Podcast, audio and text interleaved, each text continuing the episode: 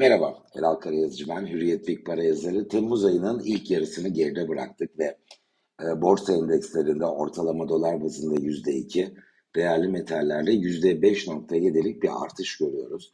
BIST e, Haziran ayında zayıf bir performans göstermişti. Dolar bazında yüzde altı aşağı gelmişti fakat Temmuz'un ilk yarısında adeta bunun acısını çıkarttı e, ve yüzde onluk bir artış kaydederek 250 dolara yaklaştı.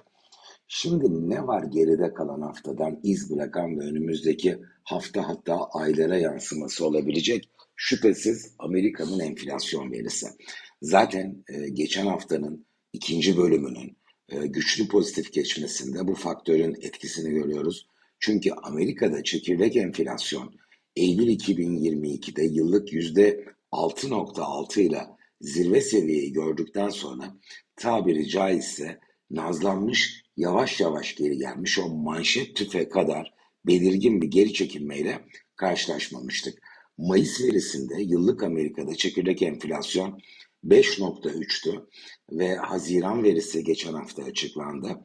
%5'e gerilemesi bekleniyordu ama %4.8'e geriledi. Bir aylık e, periyotta beklentinin e, yarısı kadar bir çekirdek enflasyonla karşılaşınca da piyasalar bu bir partiye neden oldu. Önemli mi? Elbette son derece önemli çünkü enflasyon yüksek seyrini sürdürdükçe e, başta Amerika'da olmak üzere merkez bankaları vites yükseltiyorlar, faiz arttırıyorlar. Faizler yukarı gittikçe bu e, varlık fiyatları üzerinde bir baskı yaratıyor. Neden? Alternatifin sağladığı getiri yukarıya gittiği için. İşte FED bu ayın son haftasında 27 Haziran 27 Temmuz'da toplantıyı gerçekleştirecek ve faizini 5.25'ten 5.50'ye çıkarması bekleniyordu piyasada. Bu beklenti çok fazla değişmedi. Fakat devamında neler yapacak? Ee, geçen hafta açıklanan enflasyon bu konuda güçlü etki yaratma potansiyeli taşıyor.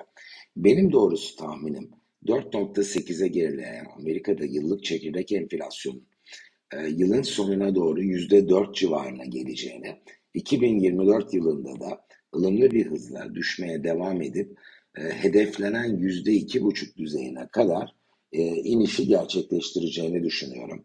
Haziran verisi bize net bir kırılma veriyor. Elbette terse dönebilir önümüzdeki aylarda ama ben terse dönmesi için bir gerekçe görmüyorum. Çünkü Amerikan ekonomisi 2023 yılında e, bir durgunluğa girmiş halde talep tarafı da beslemediği için çekirdek enflasyonda yeni bir yukarı yönlü momentumla karşılaşma riskimizin son derece düşük olduğu görüşündeyim. Peki velev ki böyle oldu. Ee, birincisi Fed'in e, ben 27 Temmuz'da faizi 25 bas puan arttırsa da ileriye dönük yönlendirmede faiz arttırım serisini e, bitirmiş olabileceğini açıklayacağını düşünüyorum. Ee, bu tonda bir açıklamayı direkt bir tane kırılım gösteren veriyle yapmak istemeyip bir sonraki toplantıya bırakabilir mi? 21 Eylül. Bence pekala mümkün. Fakat piyasa Fed'den ziyade Fed'in hamlelerine e, yön veren faktöre yani enflasyona bakıyor. O yüzden geçen hafta gördüğümüz iyimserliğin belli molalar, molalar, belli geri esnemeler içerse de temelde ben devam etmesi olasılığının e, yüksek olduğunu düşünüyorum. Borsa İstanbul. Şimdi biz yeni haftaya güçlü vergi artışlarının etkisiyle başlayacağız. Normal şartlar altında bir ekonomide üç tane ayrı cepheden bahsediyorsak hane halkı, şirketler ve kamu yapılan güçlü vergi artışları e, hafta sonunda gelen e, hane halkından kamuya bir transfer ve hane halkının da harcamaları üzerinde bir e, faktör olacağı için bu şirketlerin de sağlayabileceği kardan yine e, bir mahrumiyet e, neden olacak. Keza artan vergiler şirket maliyetleri üzerinde de etkili olacak.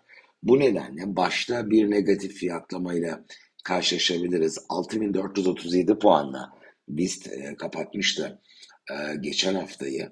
E, 6000-6100 bölgesine kadar bir geri çekilme yaşanabilir mi?